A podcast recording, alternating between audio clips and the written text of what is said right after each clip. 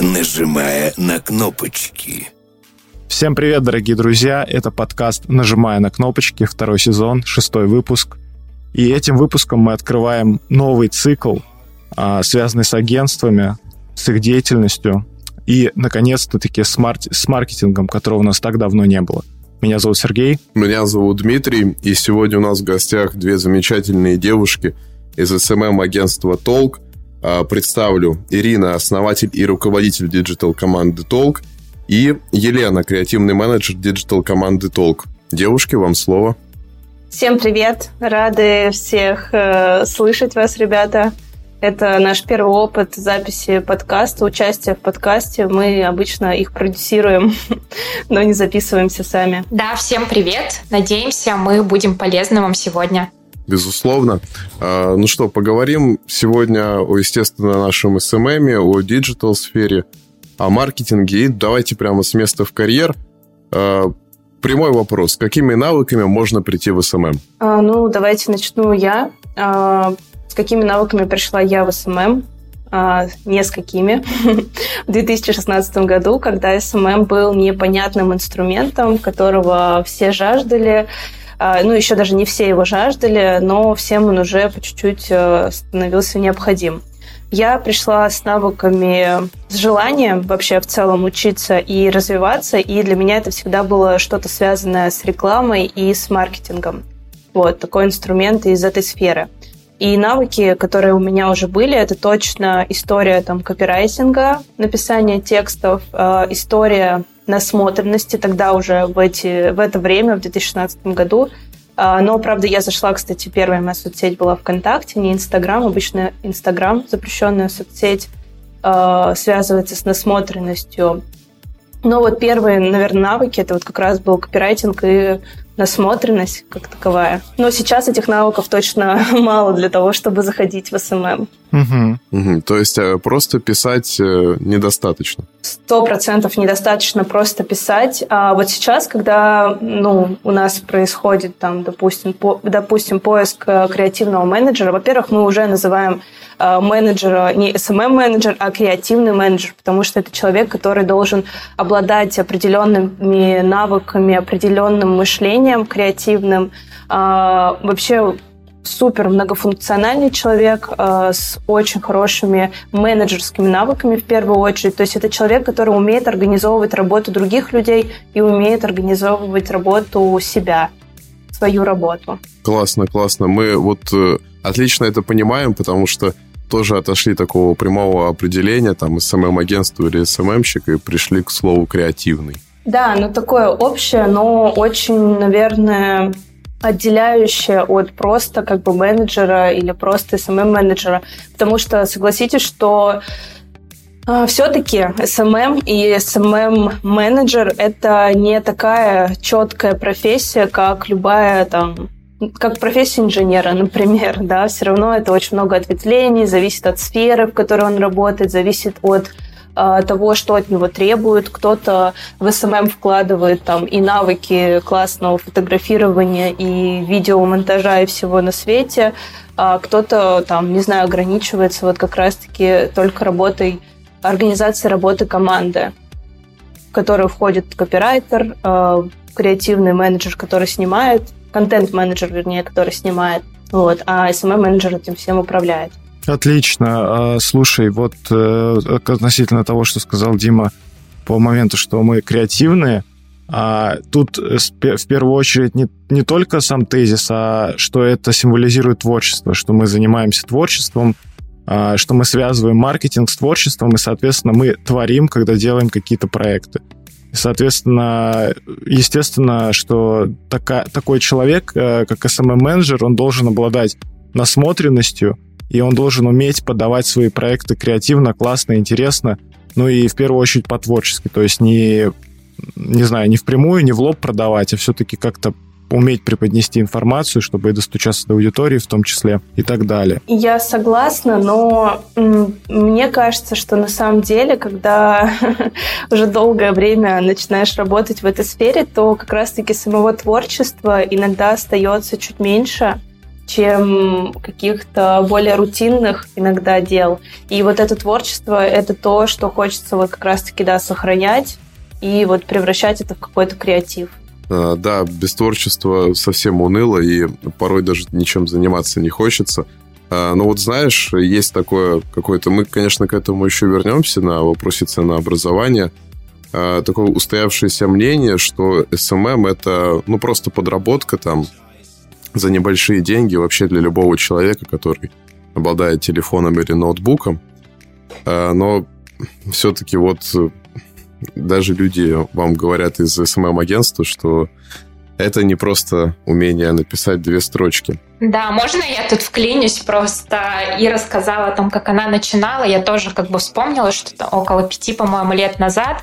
То есть это была вот такая история, что ты там, у тебя несколько проектов, ты там за 10-15 тысяч рублей делаешь все на свете, я думаю, что сейчас э, эта история, она прям уходит очень сильно. Конечно, есть такие люди, и Ира подтвердит о том, что недавно у нее был созвон с девочкой, которая берет 5000 рублей. То есть эти истории есть, но а, все равно сейчас как бы SMM это более, мне кажется, что-то структурное, что-то более понятное для людей, конечно, не для всех, но там, грубо говоря, 5 лет назад это было совсем другое. Ну, то есть как будто бы профессия становится более уважительной, можно так сказать, более понятной. Вот, и это, мне кажется, супер. Э, ну да, все-таки она уже какое-то время продолжительно существует на рынке, и, как обычно, совсем новым это должно устаканиться и обрести свою истинную ценность. Но стереотип есть. Да, да, стереотип есть. Стереотип есть. И абсолютно дурацкий стереотип, и люди зачастую обесценивают эту работу, хотя так вообще делать не стоит. И можно перейти от этого, наверное, в, плавно в то, что SMM все-таки это не про моментальные продажи.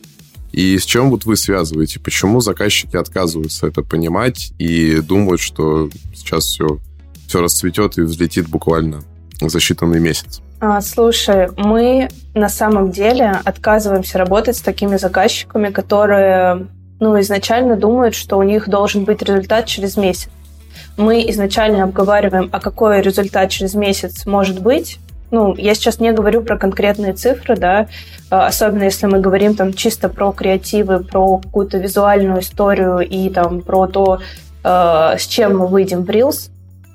Вот, а, и мы как бы стараемся с людьми, которые которые ждут, что, например, мы вечером запускаем таргетинг, а утром уже будет 15 заявок, как-то сразу, в общем, не сотрудничать. Вот, потому что у нас был такой опыт, и мы сразу на первоначальном там дебрифинге даже пытаемся это выяснить, и в это совсем не идти.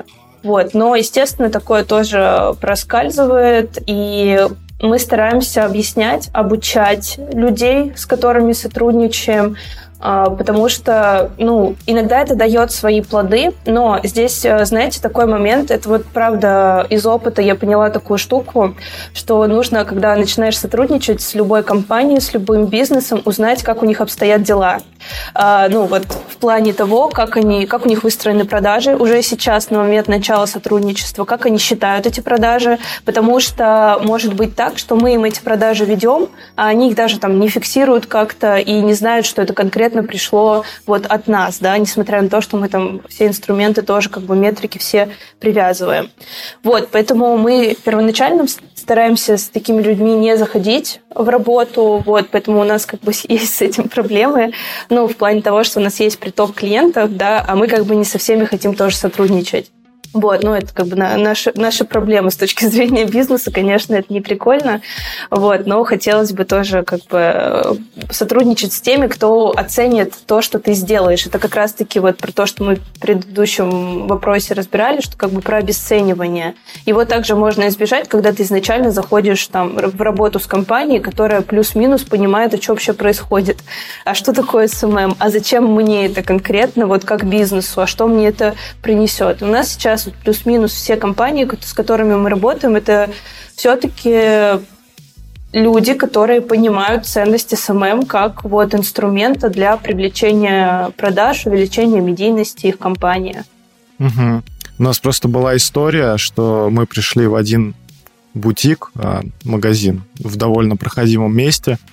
И заходили туда тоже с SMM. И нас э, сразу владелец попросил а, такую историю, что вот мне сейчас ходит условно 15 человек, а чтобы через месяц ходило 30 человек. Мы начали активно заниматься, ну, имиджевой историей, то есть как-то выстраивать позиционирование, провели фотосъемку, а, сделали работу над текстом, в принципе, на Tone of Voice, ну вот провели такую комплексную работу над проектом.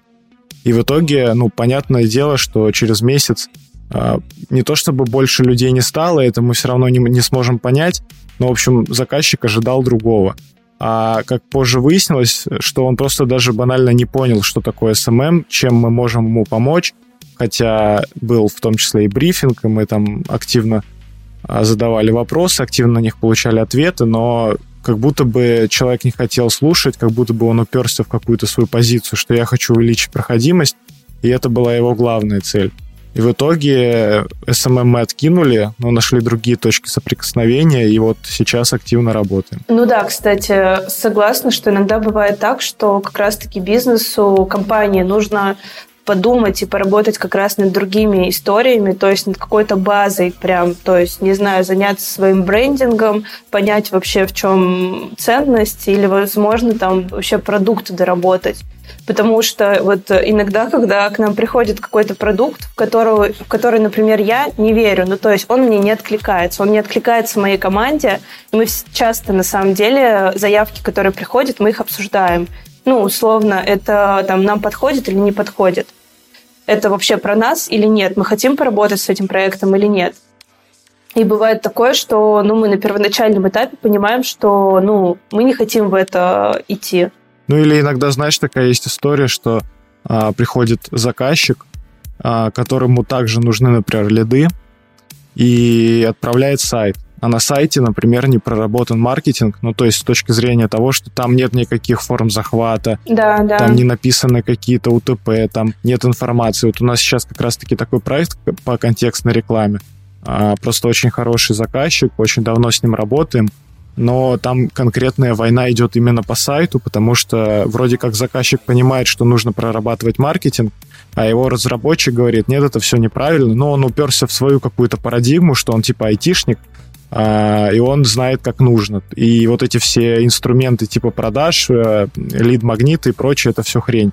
Хотя мы изначально говорим, что это штука, которая может вам обеспечить ну, стабильные лиды, продажи, если вы просто прислушаетесь, внедрите какие-то фишки маркетинговые именно на сайт.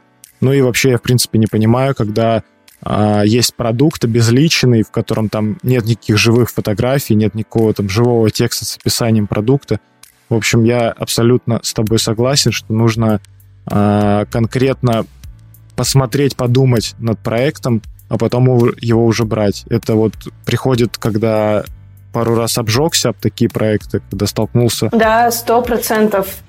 А, можно расскажу интересную историю, как а, мы обожглись в прошлом году. У нас NDA на этот проект, я, конечно же, не буду никак его обозначать даже сферу, а, но, а нет, ладно, сферу придется затронуть, потому что, потому что там как раз-таки была история про то, что мы приехали на крупное производство, а, посмотреть, как все происходит, уже начали сотрудничество, запускали аккаунт.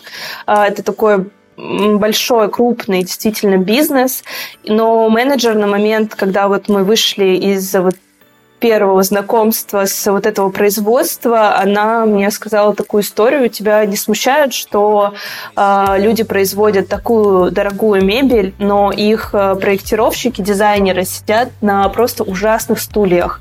То есть там просто, я не знаю, ну, табуретки такие как бы непонятные, не классные. И в целом э, сами кабинеты, где сидели люди, они, ну, очевидно, не создано для того, чтобы там сиделось комфортно, работалось круто. И это на самом деле очень сильно насторожило, но, естественно, уже как бы обратного пути не было, потому что мы подписали договор, мы уже запустили в работу. И, ну, смысл был э, нашего сотрудничества в том, что нам в итоге не заплатили. Вот, и нашли 500 изъянов в нашем договоре. Но для нас это был классный опыт. Мы поправили договор, поняли, с кем мы точно сотрудничать не хотим. И это вот как раз про то, чтобы вот красные флаги, куда не идти, с кем не сотрудничать. Да, кстати, это очень такая показательная штука. Интересно на примере стульев. Э, я вот всегда говорю, э, когда ты приходишь на какое-то место, например, после человека или э, после предыдущей компании, которая там оказывала услуги, всегда можно посмотреть, как расстались с ними. Да, это сто процентов. Да-да-да, потому что, скорее всего, это с тобой случится.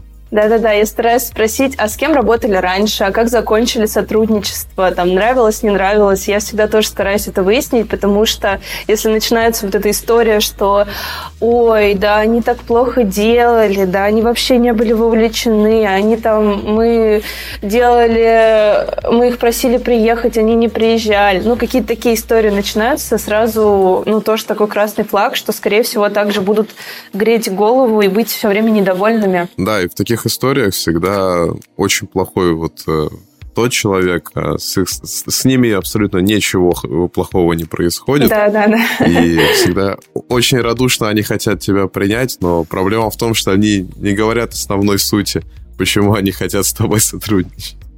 Это ужасно. Я тоже всегда говорю, что стоит на это обращать внимание и присматриваться. Пускай вот лучше уйдет этот э, заказчик, но ты не будешь испытывать каких-то лишних нерв, Зато в ближайшее время может, может прийти то, что тебе действительно будет по кайфу, это э, конвертируется в действительно продуктивную работу.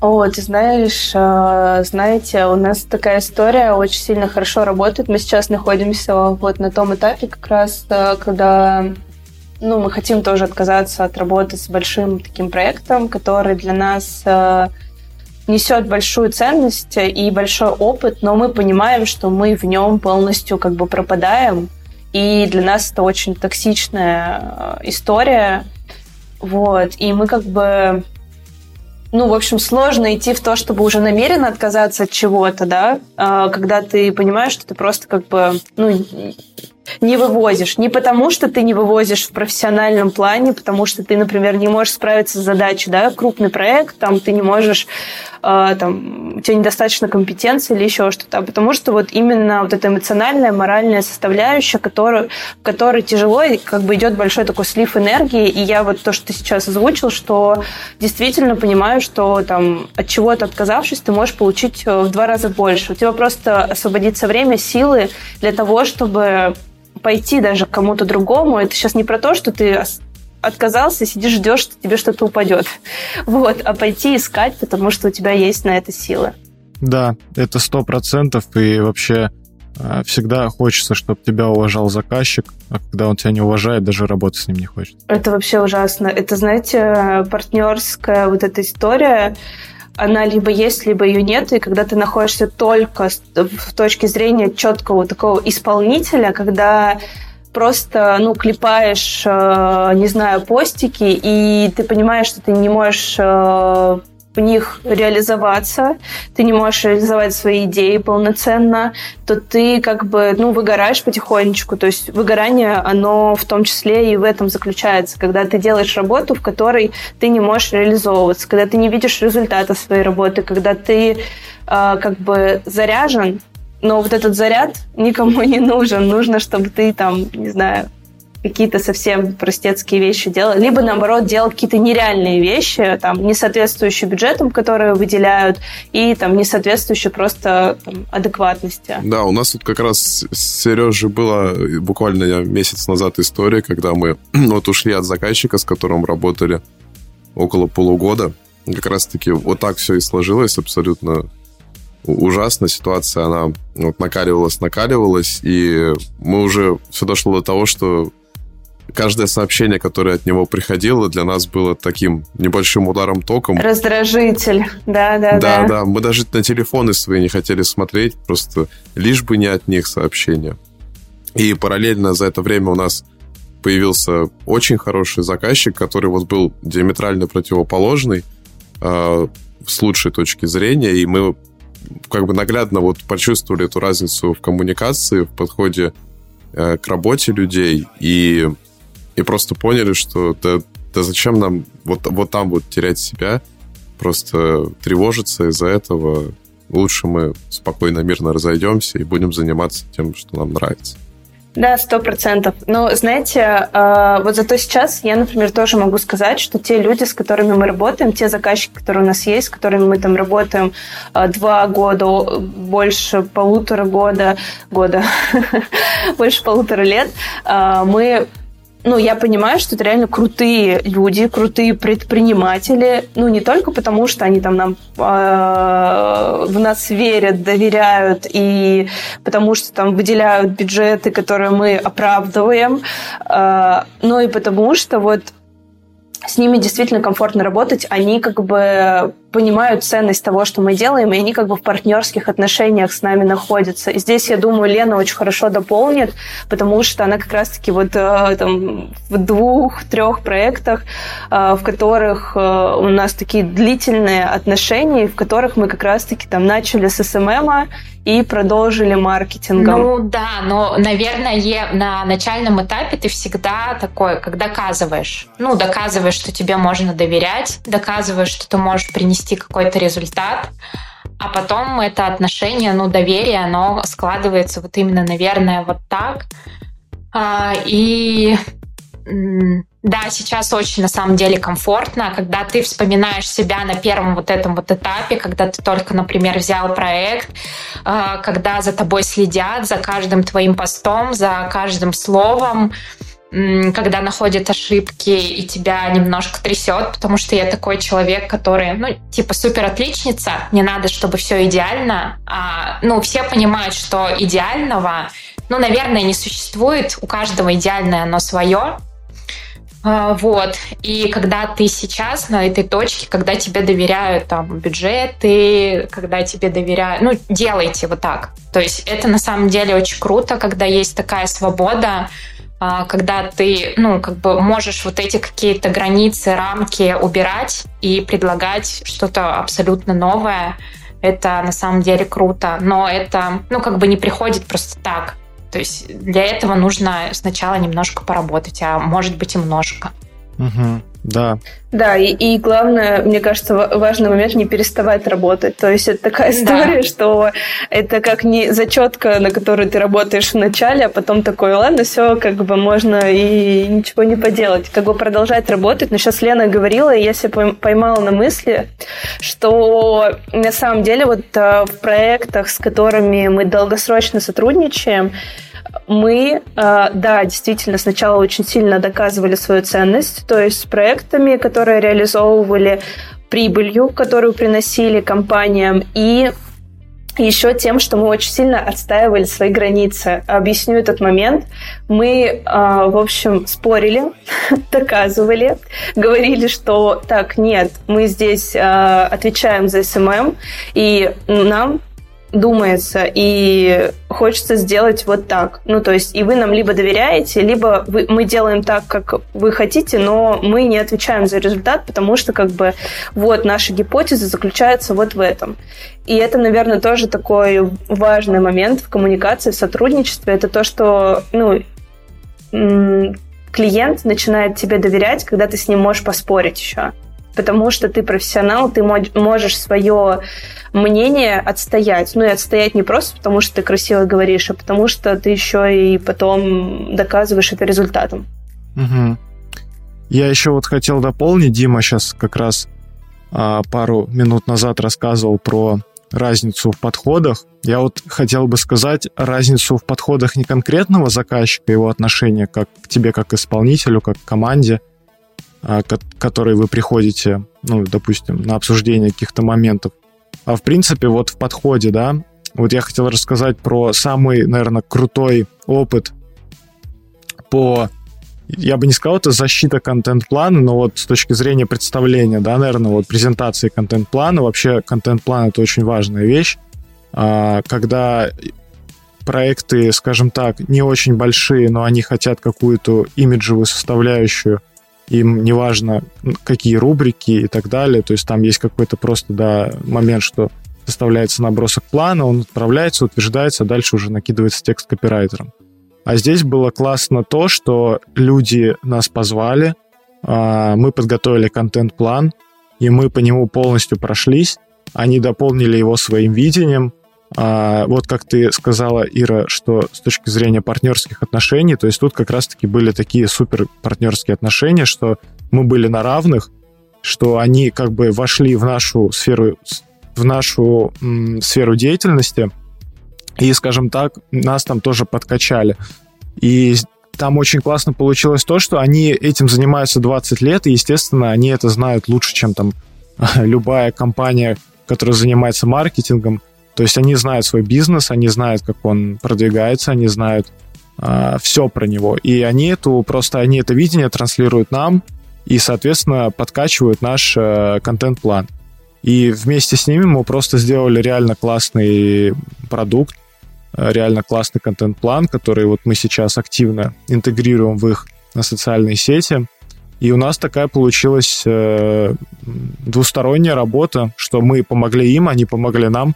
Ну да, партнерская история, вин-вин, сто процентов, да. И, кстати, классную вещь ты сказал, что они профессионалы в своем деле, и это круто работать с профессионалами. Ну, то есть идти в компанию, которая круто разбирается в своем деле, она любит свое дело, она это транслирует, а ты, как SMM-команда, как SMM-специалист, можешь помочь ей транслировать то, что они любят, делают, и вот, вот выстраивать эту коммуникацию между ее целевой аудиторией, целевой аудиторией компании и вот между компанией. Ну, то есть вот этот вот э, диалог, чтобы он строился. То есть соцсети это же про то, чтобы транслировать вообще там, что происходит в компании, что они продают, что они доносят.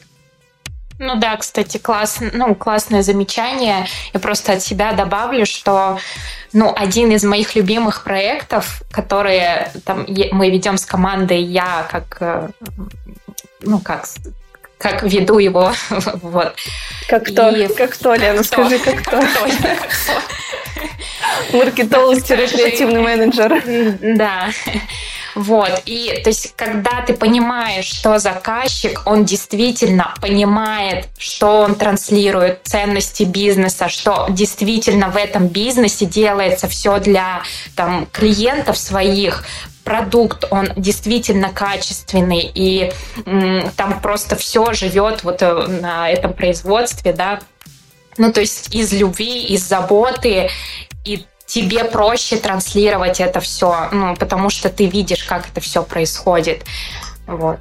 Согласна. Да, там просто вот э, очень яркая была ситуация, то, что сейчас Сережа рассказывал, и это вот как раз та самая история, когда вот так, так зачастую бывает, что ты что-то делаешь, и заказчик все время, ну нет, это не про нас, ну, ну мы не такие, мы же уникальные, мы особенные. Ага, а какие конкретно? Да-да-да. Да, да, почему как бы, почему ты такой уникальный, особенный, красивый? Не, ну, ну, ну, ну пос, посмотрите, ну, ну вот же. Ну, и ты, и ты как бы не понимаешь, что человек сам, походу, не очень понимает. Да, сто процентов. А здесь, да, тоже было так, ну, это прям супер особенная организация, у них уникальный такой подход, можно сказать, легендарный. Но так вот они сели и, правда, все доступно объяснили, направили на, прав... на правильный вектор – который они видят.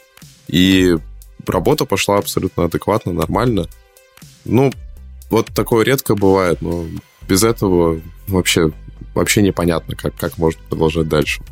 Да, сто процентов, потому что на самом деле можно понять и компании, которым сложно довериться, потому что они там за период своей работы могли сталкиваться с разными специалистами. На самом деле я вот часто слышу вот это вот недоверие в целом и к SMM, и к маркетингу, потому что, ну, вот давайте представим, да, как SMM учат пройди курс за полтора месяца и там получи образование SMM-специалиста. И я не знаю, сталкивались вы с этим или нет, когда просто пишут в директ э, ну, компании, не знаю, кофейни нам, например, часто пишут, привет, я прошла курс, э, вот, давайте я вам сделаю сетку из 12 постов, у вас там это не то, тут не, не очень. И как бы вот такое вот предложение, ну, на мой взгляд, оно как бы некачественное. То есть я точно знаю, что была бы я собственником, например, я бы точно не клюнула на эту историю, но кто-то клюет, и вот эти вот а, начинающие специалисты, которые не заинтересованы сделать круто, им просто объяснили, что можно вот а, пост написать, не знаю, там сейчас через а, нейросеть или найти какой-то подобный текст, взять его у кого-то. Это вообще моя любимая история. У нас так много раз воровали контент, вот что как бы понимаешь, что кто-то реально не заморачивается, просто берет текст, а, взять, не знаю, картинку из Pinterest и разместить ее. Но мы же понимаем, да, что это может быть в 2011, там, 2015, 2014 работало, сейчас это точно не работает. И вот бизнесы, компании, они вот так же там обжигались Плюс маркетинг, да, у каждого понятия маркетинг это вообще разная история. Кто-то говорит, что это только цифры, только там конверсия, только еще что-то, а кто-то говорит, что это еще и SMM, и ищет SMM-маркетолога. Кто-то вообще все функции на СММщика перекладывает на одного бедненького, чтобы он вообще там один в компании все сделал. И баннер разместил. Я не знаю, у нас просто... У вас более крупный город, у нас э, Томск все-таки поменьше. И, ну, у нас эта история прям распространенная. Да я сама несколько лет, там, 2-3 года была в роли такого человека, который пришел на СММщика, а стал, я не знаю, человеком-оркестром. Ну, это классика. Главное, чтобы ты была человеком-оркестром еще за 15 тысяч рублей в месяц. Ну, на тот момент было 20. Мне платили 20. А, ну, ну за 20. На две компании. Если ты школу жизни не прошел, то ты не, не, неправильный СММщик. Сто процентов, да. Да-да-да. На самом деле, я, это мой самый ценный опыт. Я как бы понимаю, что во-первых, это возможно делать все за 20, да? Вот, но я сейчас... Да, и потом выгореть. Да, да, да, да. Но я сейчас так не отношусь к своим сотрудникам точно. То есть я понимаю, что так не должно быть. Ну, то есть это не норма. Вот. Но это все равно школа вот жизни такая. Ну и да, Лена уже говорила, например, я недавно узнала, что там девочка, например, ведет проект за 5000 рублей в 2023 году. И я такая, чё? Но потом начинаю спрашивать, а как выглядит этот проект, а что ты там делаешь? И я понимаю, что это как раз история про то, чтобы вот там постинг ни о чем, чтобы было. Ну, как бы, а кому это тоже нужно? То есть это тоже, как бы, ну, немножко бессмысленная история. Ну да, похоже на то, что они просто пустую тратят время. Да, вот да. Ты сказала про тех самых специалистов, которые проходят великолепный курс на месяц ну, какой-то такой ускоренный курс, типа обо всем и ни о чем. И меня что-то аж прям триггернуло. У нас э, была вот ситуация с заказчиком, когда мы начинали работать, а потом а, он вдруг решил, что вот у него есть знакомая, которая закончила курсы маркетолога. Обожаю. Вообще знакомые – это моя любимая, когда чья-то дочка прошла обучение. Мы ее попробуем сейчас. Да-да-да, вот это было примерно так. Вот, и он говорит, так это же будет гениальная идея, если мы сейчас совместим вас и эту прекрасную девушку. Ну, как бы мы изначально напряглись, но не поняли всего бедствия данной ситуации. В общем, вся великолепная работа маркетолога сводилась к тому, что в постах нужно больше call to action, ну, то есть прям вообще в лоб по-тупому. И пофиг, что это вообще идет в разрез э, со всем, что было до этого. И за все время мы еще увидели от нее два вордовских файла, в котором она смогла себе как-то навоображать целевую аудиторию заведения. Mm, в общем, это печальная сложно. история, которая не закончилась вообще ничем, но таких людей пруд пруди, и это, а это еще, удручает.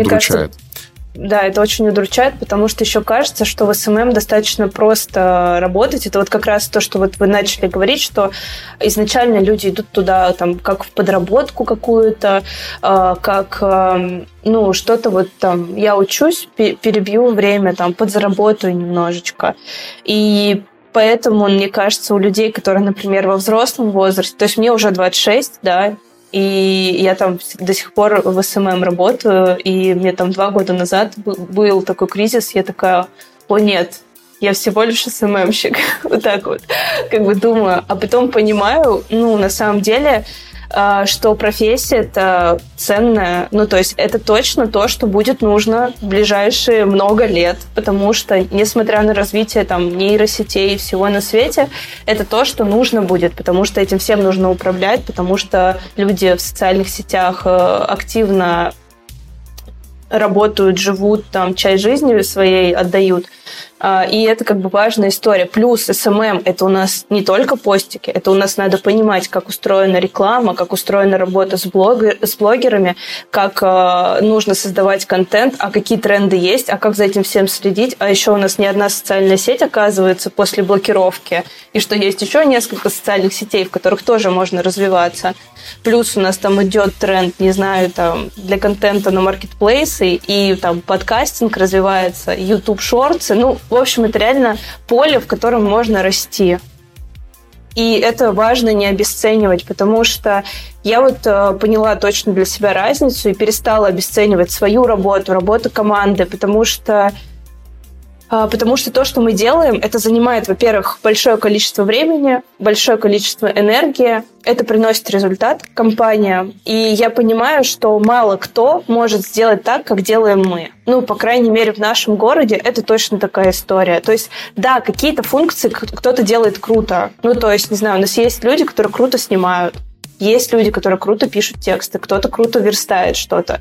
Но как это все объединить, как это сделать долгосрочно, как это сделать регулярным выпуском контента, ну, тоже как бы это большая работа, работа вот сотрудников э, у нас. Вот вы тоже говорите про то, что ну, много тратите времени на то, чтобы уделять внимание там, развитию компаний, с которыми вы работаете. То есть понятно, что вы уже тоже не относитесь к SMM как к это не знаю, просто постики. Или там вордовский ну, да, да, да. На самом деле так, так получилось, что мы почему вообще переименовались а, и добавили приставку творческий коллектив, потому что каждый член нашей команды это, во-первых, самодостаточный творец, а, эффективный человек, который прекрасно справляется а, в проектах. То есть, например, у нас команда фотографов — это два человека, и это на самом деле уникальная история, потому что пока один занят, например, а, фуд-съемкой, второй может поснимать детали интерьера, людей, он может поснимать видео, плюс это быстрее, плюс вот у нас недавно была съемка мероприятия в Екатерининском дворце, там это просто Вау. там это просто колоссально экономит время с точки зрения того, что два человека могут эффективнее справляться а, с просто огромным масштабом того, что нужно снимать. Поэтому это классный, эффективный инструмент. И вот очень важный момент. У нас, конечно, есть управление. Вот мы с Димой основатели агентства.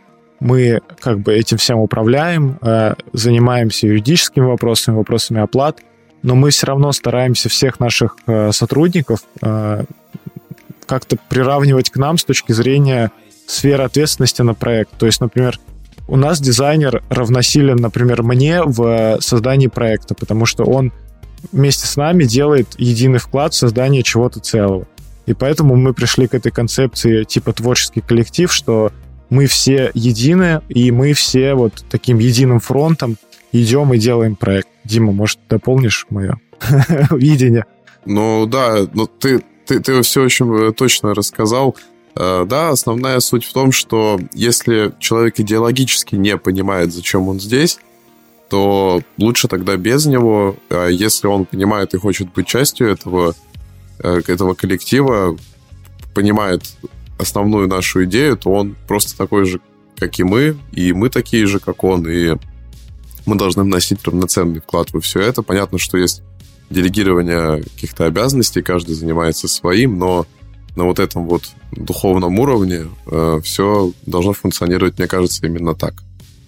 Круто, ребят, я с вами супер согласна. Я думаю, Лена тоже не даст мне соврать, что мы так или иначе тоже выстраиваем горизонтальную систему и называем себя digital команда. Я, мне очень сложно дается слово агентство, потому что я не могу придумать ему аналогов, но только агентства понимают, ну, типа, что такое, чем вы занимаетесь? Я говорю, SMM-агентство, это понимают, но у меня внутри да, история да, да, как раз-таки про команду, Вот, потому что это правда важно. Я вот сейчас прохожу курс, э, и там курс по креативному лидерству, и там как раз есть история про то, что лидером становится человек только тогда, когда у него есть последователь. Ну, то есть тот человек, который ему доверился, и он за ним идет. То есть без этого человека не будет лидера. И по факту, ну, там, лидер важен, да, потому что он берет на себя ответственность. Ну и вот этот вот второй человечек, который, а, ну, доверился и тоже разделяет эти ценности, он, ну, мне кажется, даже вот более важен, потому что без этого всего вообще не будет команды. И я тоже вспоминаю, как у нас это все начиналось.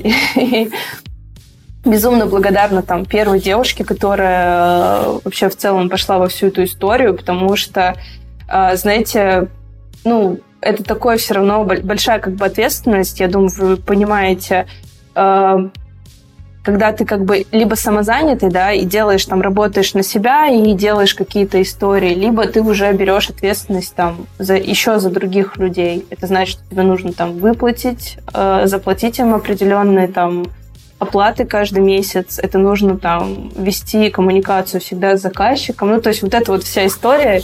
И как бы я безумно благодарна вообще каждому сотруднику, который у нас когда-либо был, и э, которые сейчас у нас есть, которые у нас будут. Это, да, очень круто. Слушай, и вот э, раз уж мы немножечко зашли на территорию вашей деятельности вашего агентства, ну вот так вот мы закончили, угу. Я хочу задать такой вопрос. У нас пару выпусков назад была Аня Консерва. Это такая известная довольно иллюстраторка, может быть, вы знаете. И вот э, она на протяжении всей своей деятельности всегда делала особенный акцент на цифрах с точки зрения своего заработка. И вот пару лет назад она в одном из роликов сказала, что не стоит браться за проект, если за него платят меньше 2000 рублей в час. Недавно она нам в выпуске рассказала, что с, с учетом текущего курса она бы не взялась за проект дешевле, чем 200 тысяч рублей. И мы с Димой буквально вот недавно столкнулись с ситуацией, когда а, нам нужно было закрыть потребность. Мы взяли, скажем так, довольно низкооплачиваемый проект, и столкнулись с проблемой, что заказчик просто ну, в общем, чем меньше платит заказчик, тем как будто бы он больше придирается к тебе, как будто бы он больше... Требует. Да, требует, э, переходит границы. И вот мы прям вот буквально недавно с таким моментом столкнулись. Слава богу, что вот буквально вот недавно это разрешилось и мы, скажем так, вышли сухими. То есть мы отстояли границы, видимо, заказчику это не очень понравилось, он сказал, ну все, тогда заканчиваем на том этапе, на котором закончили. В общем, для нас это тоже на самом деле победа. Но вот а, приходит каждый раз... Понимаешь, это тоже вот ты постоянно обжигаешься, такой думаешь, я больше не буду называть меньше, чем эта сумма. И потом происходят какие-то определенные обстоятельства, и ты такой, ну ладно, здесь типа скидка, здесь там то-то, то-то.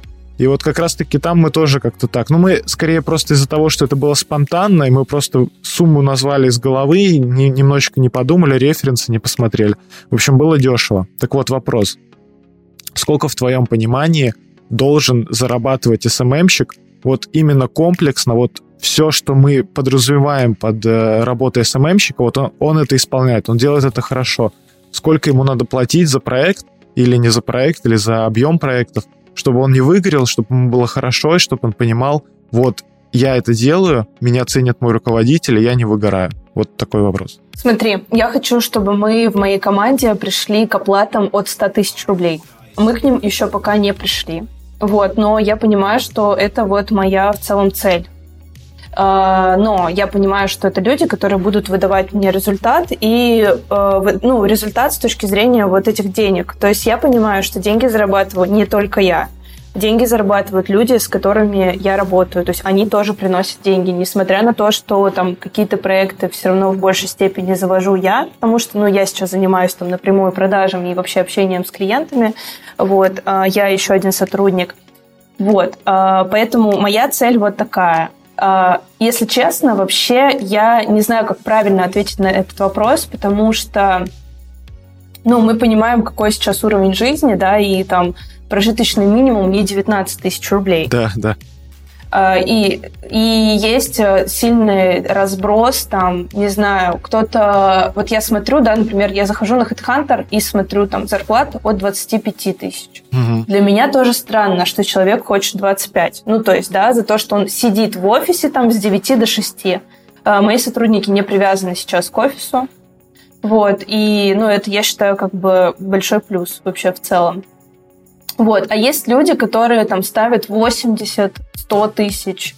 Но я смотрю проекты там или еще что-то, я не очень хочу, например, э, таких сотрудников приглашать к себе на собеседование, потому что их резюме не соответствует этой сумме. Угу. Но у нас средняя заработная плата SMM-специалиста в Томске от 40 тысяч рублей. Угу. Слушай, ты сказала, я не думаю, что на это есть какой-то правильный ответ.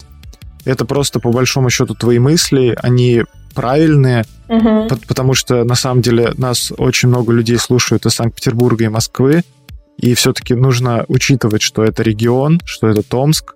Да, это регион. Да, в целом, что там зарплаты меньше, но и, соответственно, как я понимаю, надеюсь, я правильно понимаю, что там и расходы меньше. То есть квартиры дешевле, продукты дешевле. Нет? Нет. Нет. Да вот мне тоже кажется, что нет. Это вообще, по-моему, так не работает. Нет, это так не работает, к сожалению, совсем. Uh, у нас, ну, плюс у нас есть э, особенность региона Томска. У нас тоже квартира от 25-30 тысяч рублей съем квартиры. Ну, то есть, и мы не говорим о шикарных апартаментах и всему на свете. А, ну, как бы это такой вопрос денег, а, но я понимаю, и я это доступно доношу всем своим сотрудникам, что а, они зарабатывают деньги. Вот, ну, то есть, и, и у нас сейчас мы буквально недавно ввели систему KPI, в которой, вот, если постараться сейчас, можно до 80 тысяч довести свой, свой э, заработок. И я хочу, чтобы это еще, ну, дальше увеличивалось. Ну, то есть я сейчас э, понимаю, что, ну, моему бизнесу там полтора года. Я сама учусь быть предпринимателем.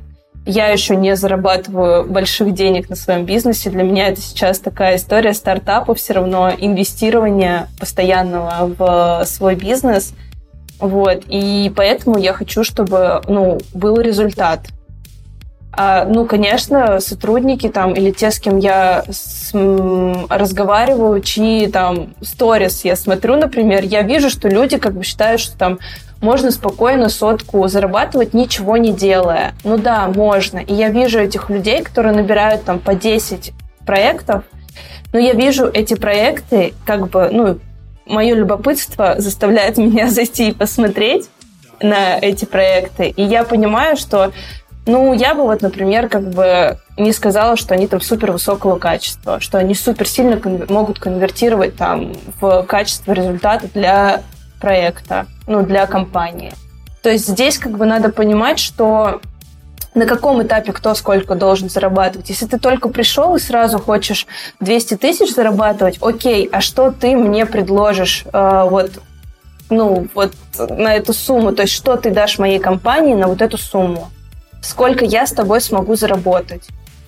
Сколько заработает наш клиент, что ты ему дашь за вот эту вот сумму, которую э, я буду тебе платить. То есть у меня нет ограничений в э, зарплате. Если спросить моего бизнес-ассистента, она бы вам сказала, что я готова и 300, 400, 500 вообще всем платить. Ну, то есть меня реально просто там зарубают, типа говорят, стоп, ну давай там останавливаться в рамках той бизнес-модели, которая у нас есть, давай как бы немножечко попридержимся. Но я понимаю, что как бы это такая экономика. Ну, то есть нужно как бы что-то предлагать, чтобы что-то получить. Согласен. Мне, мне кажется, да, это весьма справедливо, но, знаешь, мы как-то из интереса, когда универ закончили, через пару лет э, на HeadHunter зашли э, с, со стороны, которая ищет э, соискателя. Ну, как бы хоте, хотели схантить и поискали наших э, одногруппников, бывших тех, кто с нами учился, почему-то такое ощущение сложилось, что они все хотят зарабатывать 20-30 тысяч. Возьмите меня хоть куда-нибудь. И вообще, по-моему, не поняли, на что они учились. Нет, это страшно на самом деле. Не знаю, мне кажется, это немножко страшно, когда и человек сам себя обесценивает, то есть он говорит там, ну вот, 25-30. Как бы меня это сразу смущает на этапе собеседования. Угу. Ну вот в целом. Я, например, людей там приглашаю, когда, и мне всегда хочется задать там вопросы, я его так или иначе задаю, а что ты как бы хочешь вот глобального, какая твоя глобальная цель, чем ты хочешь заниматься, что ты хочешь делать. И кто-то мне отвечает, я хочу там свой консалтинговый центр, кто-то отвечает, я хочу там свой инфопродукт по бизнес-ассистированию, кто-то еще что-то отвечает. И для меня это важно. Ну, то есть я понимаю, что в этом есть амбиция, в этом, ну, значит, эта амбиция так или иначе повлияет на мое дело, так или иначе это повлияет на то, чтобы сделать лучше и для заказчика в том числе. Да. Кстати, а как считаешь, вот высшее образование – это обязательный пунктик? Э, чтобы стать маркетологом, вообще работать в маркетинге, в digital-сфере, потому что, ну вот, например, человек просто сообразительный, вот он хорошо вот чувствует, понимает какие-то базисы психологии. Ой, все, кто сообразительные, у них все хорошо будет. Все, кто сообразительный, у них все будет хорошо, и кто вот умеет резко реагировать, это вообще не важная история с образованием. А, важно, если ты реально чувствуешь, я просто знаю таких людей, у которых нет образования, но у них там многомиллионный бизнес, например, да, в 28 лет. И знаю людей, которым там 21, они при, приняли решение не идти учиться, но они так много вкладывают э, своих сил, времени в то, чтобы развиваться в маркетинге, развиваться в digital е, и это дает им определенные результаты.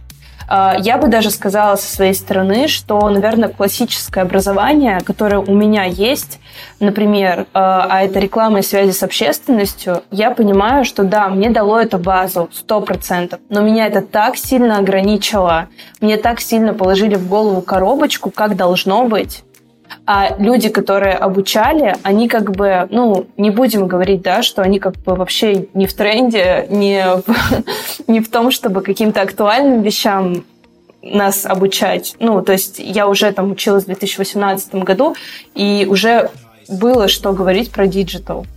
Но мы проходили такие неактуальные вещи. Я не знаю, сейчас это так или нет, не буду вообще в это... Но я рада, что у меня есть там образование рекламы и связи с общественностью, но я понимаю, что мне это, например, сильно установило определенную коробочку. Вот. И я сейчас восхищаюсь вообще людьми, которые, например, закончив школу, говорят, ну я год должен определиться, куда я хочу пойти. Я вот сейчас этому поучусь, этому поучусь, и потом как бы буду думать, куда я дальше. Я восхищаюсь этим, всеми этими блогами, в которых 21 там уже эксперт в чем-нибудь. Ну, если там не перегибают, да, в инфо-цыганство не уходят. Вот, мне кажется, это круто в целом. Можно я тоже добавлю про образование? Это тоже, наверное, будет нестандартный ответ. Но для меня высшее образование мне, ну, мне дало, знаете, такое, ну, типа, растормошило. И потому что я вообще училась на факультете журналистики, а на телерадио, ну, кафедра телерадио журналистики, тебя погрузили сразу в очень конкурирующую среду, где ты не можешь быть слабым. Ну, то есть ты не можешь там сидеть, чтобы тебе там временно подумать. Вот. И когда ты немножко прожил в этом темпе, тебе уже проще. Плюс ты наработал много навыков, которые они действительно, ну то есть ты пошел и там как корреспондент тебе нужно следить за съемочным процессом. Сейчас мне это там помогает, например, в организации съемки. И этих навыков на самом деле очень много было. Вот, поэтому мне, ну, как бы мое образование, ну, действительно помогло. Угу. Ну и плюс знакомство, мне кажется. Вот да. я раньше никогда не верила, да, когда говорили, что ой, там в университете самое главное, что вы получаете, это знакомство. Блин, это правда так. Ну, то есть у меня там много одногруппников. Во-первых, мы сейчас работаем с моей одногруппницей, она у нас главный дизайнер, что тоже как бы, да, и я не скажу, что это как бы, это произошло случайно, ну, то есть это не, не то, чтобы мы там намеренно, о, мы будем работать вместе, вот, а, и я этому безумно рада вообще в целом. И то же самое, просто вот как бы все вот эти события, которые происходили в универе, они так или иначе дарили знакомых, которые сейчас там тоже, они там не остались в Томске, они куда-то разъехались. Кто-то в Томске строит свои какие-то заводы, пароходы. Вот, и это тоже круто. Слушай, я хотел вот э, дополнить тоже, потом дадим слово Диме. Я на самом деле, мы же с Димой тоже одногруппники, но мы с ним как-то еще с универа заняли такую позицию, что в деле мы с ним партнеры равнозначны. А, вот. И как-то так дальше пошло. Ну и понятно, что оно привело вот к чему-то такому, к подкасту, к агентству, к ряду творческих проектов. Я на самом деле хотел задать вопрос, но потом подумал, что я поделюсь своим мнением, потом мы выслушаем Диму, а потом, а, если вам будет что-то добавить, вы добавите. Вот мы говорили про высшее образование, а, мы говорили про курсы. И вроде как мы сходимся во мнении, что курсы один месяц — это хрень, высшее образование не дает каких-то актуальных навыков, это тоже хрень, но оно дает что-то другое. Например, у нас в универе а, не было в группе хотя бы одного толкового человека, помимо, например, меня и Димы. Это абсолютно объективная вещь, потому что мы сейчас заходим на HeadHunter, и люди, кто защищал свои там работы на пятерке и делал вообще а, просто колоссальную работу в университете, они работают там в алкомаркетах, ищут работу за 20 тысяч, пишут «возьмите меня ну куда-нибудь». А здесь просто такая история, что они были очень сильно ограничены учебой, и вне учебы они, скорее всего, нигде не работали, ничего не делали. Так вот, вот мое мнение относительно того, а, с чего я бы начал а, путь в маркетинге, в SMM, если бы мне, например, сейчас было 20 лет, например, 19, ну вот условно так я бы сто процентов бы пошел учиться на рекламу и связь с общественностью. Это действительно база.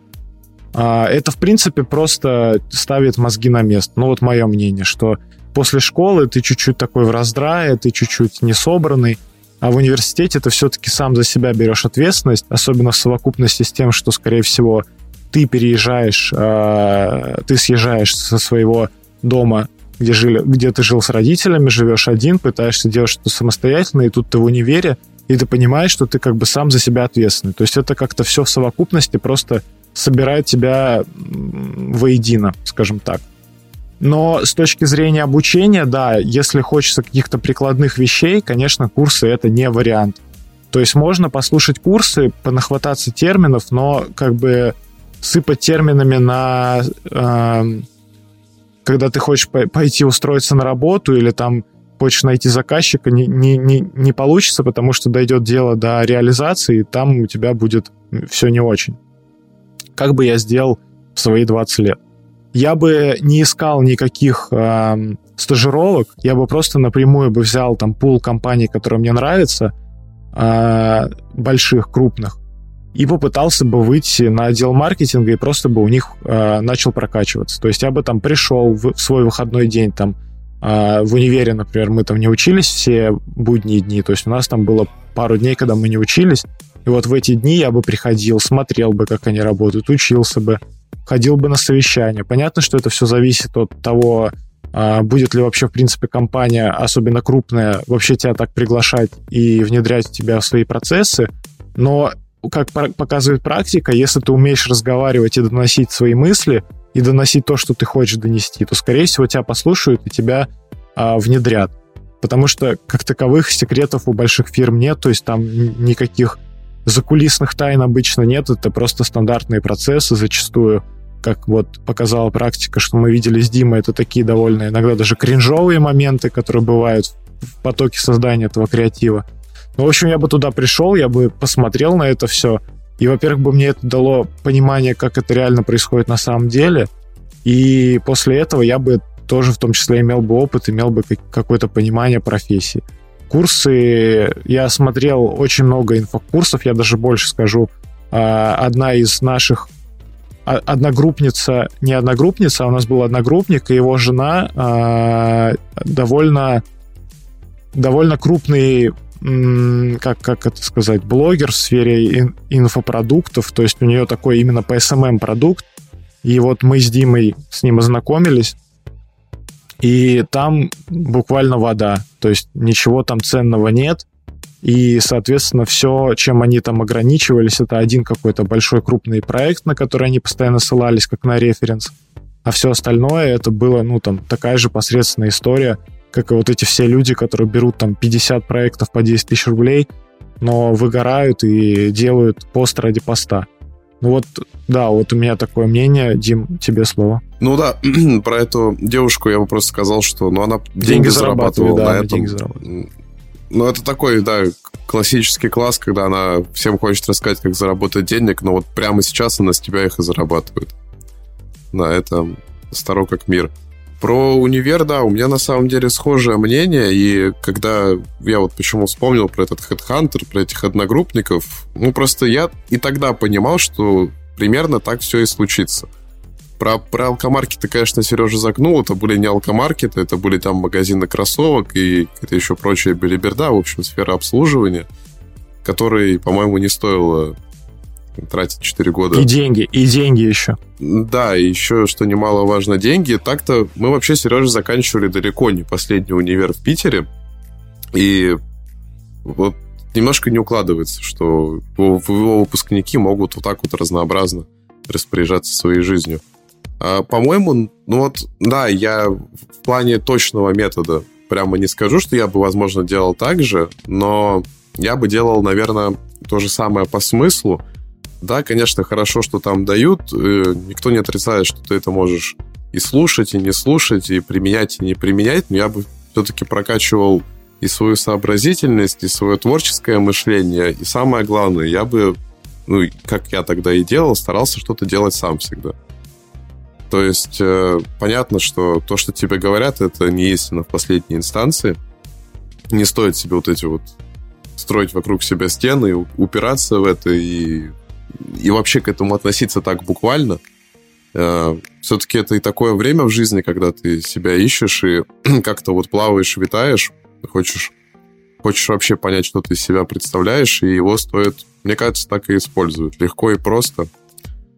Ну, если, если тебе вот есть какая-то свобода мышления, мне кажется, стоит до конца оставаться свободным человеком, но ну, ну не рисовать себе что-то изначально, потому что как, когда все вот рассказывают э, во время там рассказа презентации, ну, а кем ты хочешь быть? Не, ну, я хочу быть там крупным менеджером там в Сбербанке. Почему ты этого хочешь? Нафига тебе это надо? Может, может что-то другое, например, не знаю. Я, я всегда хотел просто заниматься тем, что мне прямо сейчас нравится. Желательно чем-нибудь творческим. И еще кино, конечно же, хотел снимать. Вот у меня как-то так, а, а курсы, наверное, не надо. Мне кажется, знаете, вы сказали такую важную историю, что каждому, наверное, свое, и если кто-то хочет работать в магазине кроссовок, то это, это тоже норм. А, ну, я я к этому так отношусь, потому что не могут быть все амбициозными, заряженными, все строить бизнес или все работать в digital. Мне кажется, это точно история про то, что чтобы знать, что ты конкретно хочешь и что тебе конкретно нужно. И Здесь то же самое про университет или любые курсы. То есть на самом деле очень круто, что есть возможность пойти в университет, есть возможность взять курс за, не знаю, 15 тысяч рублей и поучиться там 2-3 недели. Это круто, что есть такая возможность. А, да, есть там проблемы с качеством, да, есть а, не знаю, в университете нужно потратить много времени, а, но как бы здесь уже каждый делает свой выбор. Кто-то уходит из университета и там строит свой бизнес. Что сделала бы я, например, на первом курсе? Во-первых, я считаю, что мне повезло, потому что я тоже из тех людей, которые точно знали, что они пойдут учиться на рекламу связи с общественностью. Я вообще не знаю, как это в моей голове родилось, но я уже в одиннадцатом классе знала, что я именно туда пойду учиться. Я поступила а, на бюджет с высоким конкурсом и совсем на свете. Но здесь такая история того, что вот я считаю, что мне как бы в этом плане прям повезло. И мне очень откликнулась история про то, чтобы идти и проситься во все там компании, которые хочешь на стажировку, потому что я обожаю людей, которые сами могут написать и сказать, а, может быть, я вам буду полезен, и у вас смогу получить опыт, это офигенные люди. Все, кто действительно готов вот так написать и пойти и поработать по вложить свою, свое время и получить новый опыт, это круто. И я тоже думаю, что многие компании этому только рады. И когда мне кто-то пишет и говорит, вам не нужен там человечек в команду, или, может быть, вы там вот это или вот это. И это первые люди, кого я вспоминаю, когда человечек нужен становится. Вот. И я, на самом деле, могу сказать, что я, когда была на первом курсе, там, я ничего не делала. В смысле, я не шла никому и не стучалась, потому что для меня был стресс первого курса в целом. Мне казалось все время, что меня отчислят. И вообще это просто какой-то ад. Я вспоминаю там первые свои выступления, какие-то там защиты презентации или еще чего-то. Жизнь в общаге. То есть для меня это был прям стресс максимальный. Я из маленького города приехала в большой. Но на втором курсе я уже а, уже как бы пошла э, и брать все возможности, которые мне предоставляла там жизнь вокруг. То есть я уже пошла работать, и я пошла учиться там на какие-то дополнительные штуки. Ну, это было просто мое желание. У кого-то этого нет. И да, меня иногда пугает, когда там в 20 лет нету желания жизни, амбиций и всего такого. Но, наверное, это нормально. Но прикольно, когда вокруг есть люди, которые такие же заряженные, когда есть вот эта история того, что тоже хочется, хочется делать, хочется расти, хочется то, все.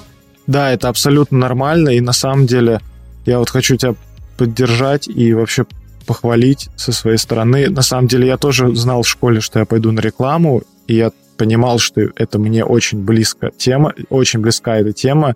Я видел себя там, ну и, в принципе, у меня получилось так же. Единственное, что нам с Димой баллов не хватило, не то, что там на бюджет нам, в принципе, там баллов ни на что не хватило, только на платное обучение, поэтому получилось так.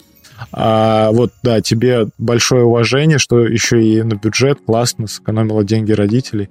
А вот я на самом деле хотел бы сказать, что мы немножечко замешали, ну, в плане того, что мы замешали человека, который, открывая, угу. хочет работать в магазине кроссовок, от человека, который учится на рекламе, но при этом он там не понимает, как ему войти в SMM. Я вот как раз-таки имел в виду второй вариант, что вот когда ты хочешь войти в профессию, но не знаешь как, а у нас тут все-таки со- собрались очень э, понимающие люди в этом вопросе, я вот э, тут как раз-таки сказал свой совет и опять-таки так вернулся назад, вспомнил себя, как бы я сделал. То есть в итоге я сделал так, но мне это пришлось делать после университета, чтобы получить тот опыт, которого мне там не хватило.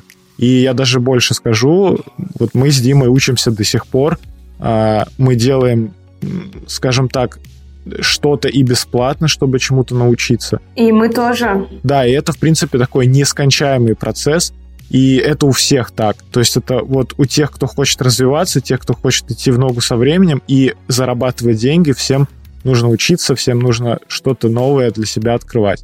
И как раз-таки вот завершая вот этот вот наш цикл обсуждения а, высшего образования, я бы хотел завершить вопрос вопросом относительно регионального агентства, регионального SMM.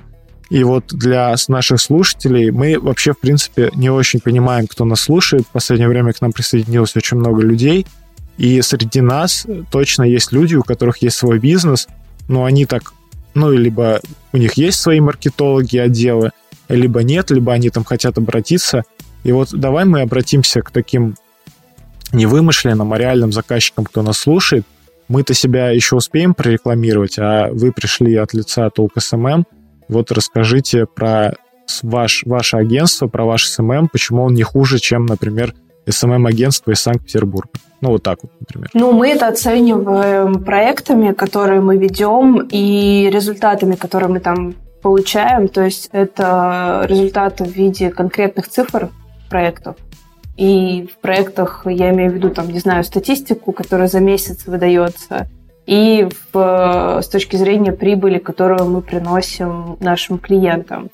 А, я не проводила конкретные аналогии, что мы, например, лучше вот этого агентства там, или лучше э, вот этого агентства, но я точно знаю, что мы не хуже. И у нас есть э, ценность э, в том, в первую очередь, что мы всегда заинтересованы в результате наших клиентов. И на самом деле, если честно, вот прям честно, у нас, когда приходят э, заказчики из Москвы, то мы часто слышим такой снобизм, связанный в целом с регионами, что якобы, ну там, у нас нет, не знаю, доставки из самоката или Яндекс Маркета, и они всегда так удивляются, ну ничего себе, у вас тоже это есть. Да, у нас есть, и вообще в целом, э, если уровень жизни меньше, хуже в регионе, возможно, в чем-то, но уровень развития благодаря социальным сетям, интернету в целом, он плюс-минус тот же. То есть, когда говорят какое-то слово, мы тоже его понимаем. Когда говорят про какую-то компанию, мы тоже это понимаем. То есть, мы знаем, что такое вкусвилл, условно, да, или еще какие-то истории. И я всегда вот как бы, ну, стараюсь э, людям, с которыми мы общаемся из э, столиц наших, это как бы не то, что показать, но просто как бы вернуть их немножко к реальности, что в 2023 году все-таки ребята, если у них там digital-агентства и они связаны с SMM ом, то, скорее всего, они понимают, что происходит и что ну, в целом, если у них вы можете оценить там проекты, да, и сравнить э, с проектами тех же агентств, э, которые в Москве работают, ну, и вы не всегда найдете там разницу, как, не знаю, между SMM э, с картинками из Pinterest и там, не знаю, SMM, где там отдельный креативный клан трудится над э, креативом в этом проекте. Ну, мне кажется, это приходит с опытом, но давайте будем честными. Различия региона и московских агентств в цене. Ну, все-таки как бы с регионами попроще работать, э, вот, и там подешевле в чем-то работать. Потому что там ценники в московских агентствах, они, конечно же, выше, ну, потому что, не знаю, там демпинговать бессмысленно. Не знаю, может быть, Лена добавит что-то. Да, я думаю, да. Я думаю, в целом ты передала все, все то, что есть в целом. Про снобизм, кстати, очень забавно. Э, у меня вот доходило вплоть до того, что э, когда работал в одной крупной организации и приходилось созваниваться с Москвой, ну, я из Питера, я звоню в Москву, и я по отношению к себе испытывал этот снобизм, ощущал его. Хотя, казалось бы, ну да, он колоссальный. Это на самом деле странно, да. Но мне всегда кажется, что это проблема у человека, не у меня проблема от того, что я в регионе живу. У меня все хорошо. Да, ну как бы узко мыслить, что там в регионах сидят э, какие-то, не знаю, допотопные люди, ну это же странно, ну как бы. А особенно странно, когда идут зачем-то к этим вот допотопным людям, то есть как так? Ну это же несоответствие чуть-чуть запросу ну, да. и там... Разрыв шаблона. Да-да-да, немножко. А, мне кажется, что это какая-то такая, ну, вот это вот снобизм, небольшая это агрессия, да, пассивная. Мне кажется, это небольшая компенсация того, что люди постепенно перестают вообще понимать, э, а зачем они тратят так много своих усилий для проживания, например, в Москве, потому что, ну, я вот, например, точно уверен, что с такой же зарплатой в регионе ты можешь жить на более качественном уровне, чем э, в Москве. Сто процентов. И э, я на самом деле остаюсь, допустим, в Томске, потому что мне хочется тратить 20 э, минут на дорогу, иногда 10 вместо часа. Для меня это действительно важно, чтобы качественнее прожить свою жизнь, больше провести времени там с близкими людьми, посвятить время себе. Для меня это более ценно. Вот-вот, и при этом не жить в мытищах. Да-да-да. Или на Щелковской там где-нибудь. Ну, ну да, да, естественно, Москва-Сити не всем по карману, поэтому, да, мне кажется, что люди не, несколько уже вообще перестают это понимать, живут каким-то стереотипом из начала нулевых и постепенно осознают, что э, где-то пол жизни сливают какую-нибудь там трубу. А, слушай, э, вот я недавно сидел в интернете, мне попалось такое хорошее видео, э, в котором Сергей Пантелеевич Мавроди говорит, что э, вот чтобы вот чем отличается целеустремленный человек от нецелеустремленного. Вот чтобы у тебя не было, сколько бы там у тебя денег не было, какие бы у тебя там ситуации не возникали, но вот у тебя все получится, если ты просто будешь продолжать делать. Ну, продолжать делать, как ты, как ты это видишь, как ты этого хочешь. И вот, казалось бы, истина на поверхности лежит и звучит просто, но доказывается опытом многих людей. Вот, э, много книжек про это написано, и в истории таких примеров, и звучит круто. А вот э, как тебе кажется, и вообще с точки вот и тебе, и э, Лене, и как, как вы думаете, может быть, коллективно, что можно сказать людям, которых сейчас некоторая такая вот развилка, которые, возможно, в чем-то сомневаются, но хотят себя реализовать, но есть какие-то трудности или находятся в поисках себя, какие-нибудь напутственные слова, но только искренние, без каких-то эпитетов, без заезженных клише. Вот, вот прямо самый сок. Лен, давай ты начнешь, а я завершу. Так, такое сложно на самом деле. Да нет, не сложно на самом деле, потому что, блин, ну каждый из нас проходил вот эти вот всякие и сложные периоды, и, например, были мысли, блин, это вообще мое, ну то есть э, это вообще то, чем я там буду, ну, хочу заниматься там 10, через спустя 10-15 лет. Да нет, ну то есть все на самом деле меняется, и Самое важное, конечно, бывают периоды, когда ты там все опускаешь руки и так далее и тому подобное. Думаю, что все с этим сталкивались когда-либо.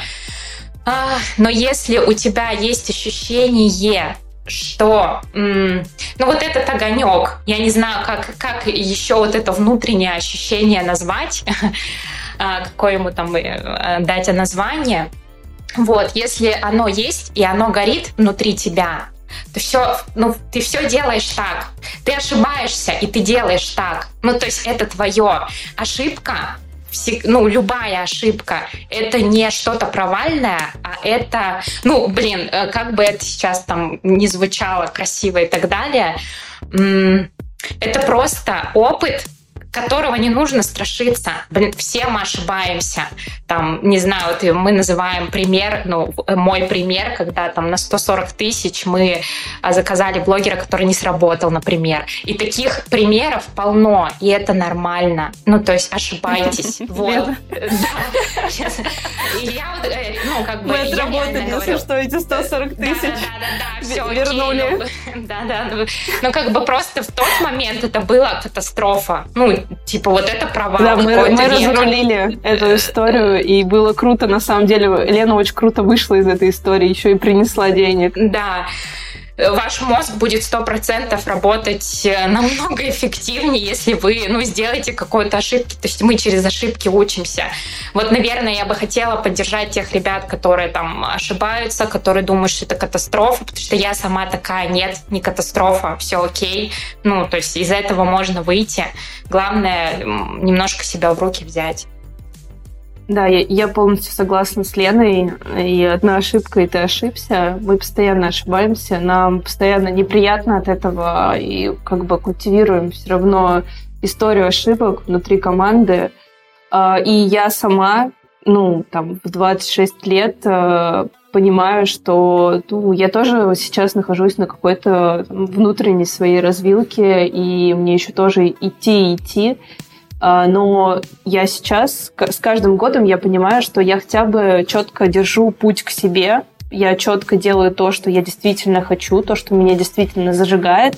И для меня вот это самое важное, это то, что меня мотивирует. Если мы говорим про то, что а что делать, а как делать, а если нет сил делать, ну, нет сил делать, надо набраться сил, э, немножечко себя поберечь по-настоящему, отнестись к себе бережно, и просто потом продолжить делать. Все, нету никакого вообще варианта. И я надеюсь, знаете, через э, там 2-3 года мы с вами встретимся, и у вас будет уже огромная компания, у нас будет уже огромная компания, и мы будем сидеть, не знаю, где-нибудь в Дубаях или еще где-нибудь, и говорить вот вот этой записи первого подкаста и о том, что мы добились. И в целом, как бы каждый человек может сейчас вот э, отмерить то, что у него сейчас есть, принять это, присвоить себе и понять, а что еще он хочет. Может быть, то, что у него уже сейчас есть, это то, что ему нужно, а все остальное вообще фигня, и еще, ну, там, это чье-то другое, не твое.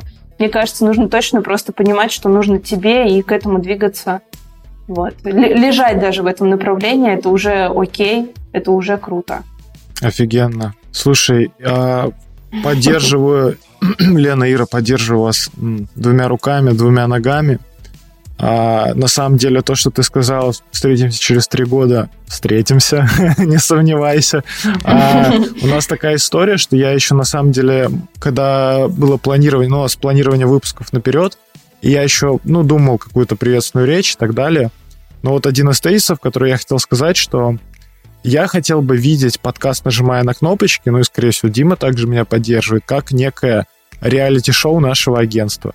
То есть у нас есть а, точка А, есть точка Б. Точка Б, понятно, что у нас сейчас второй сезон, может быть, это будет пятый сезон, третий, четвертый, мы не знаем, что это будет за точка Б, но это будет что-то глобальное, большое. И, соответственно, конечно, хочется делиться какими-то успехами, рассказывать о них. Но, как показала практика, а, чем больше ты общаешься с людьми, чем больше ты набираешься от них опыта, тем сильнее становишься ты. И каждый гость, который к нам приходит, он э, очень сильно меня, меняет... Ну, во-первых, он меняет подкаст, потому что он становится лучше, интересней. И для тех, кто приходит к нам, допустим, сегодня или завтра, для них будет еще больше гостей. А во-вторых, эти люди меняют нас, потому что мы слышим про другой опыт, про другие подходы, про, дру, про другие истории, истории других людей, которые тоже чего-то добились. И мне было очень приятно послушать людей из э, моей сферы деятельности а, и нашей с Димой в том числе. А, мне было очень приятно услышать то, что у вас возникают такие же проблемы. Мы, честно говоря, очень редко общаемся с кем-то из других агентств, и вот этот первый опыт нам показал, что проблем много, и они смежны. И это, наверное, для меня самое главное, что, знаешь, вот всегда есть такая история, что э, тебе проще, когда ты понимаешь, что ты не один проходишь какие-то трудности.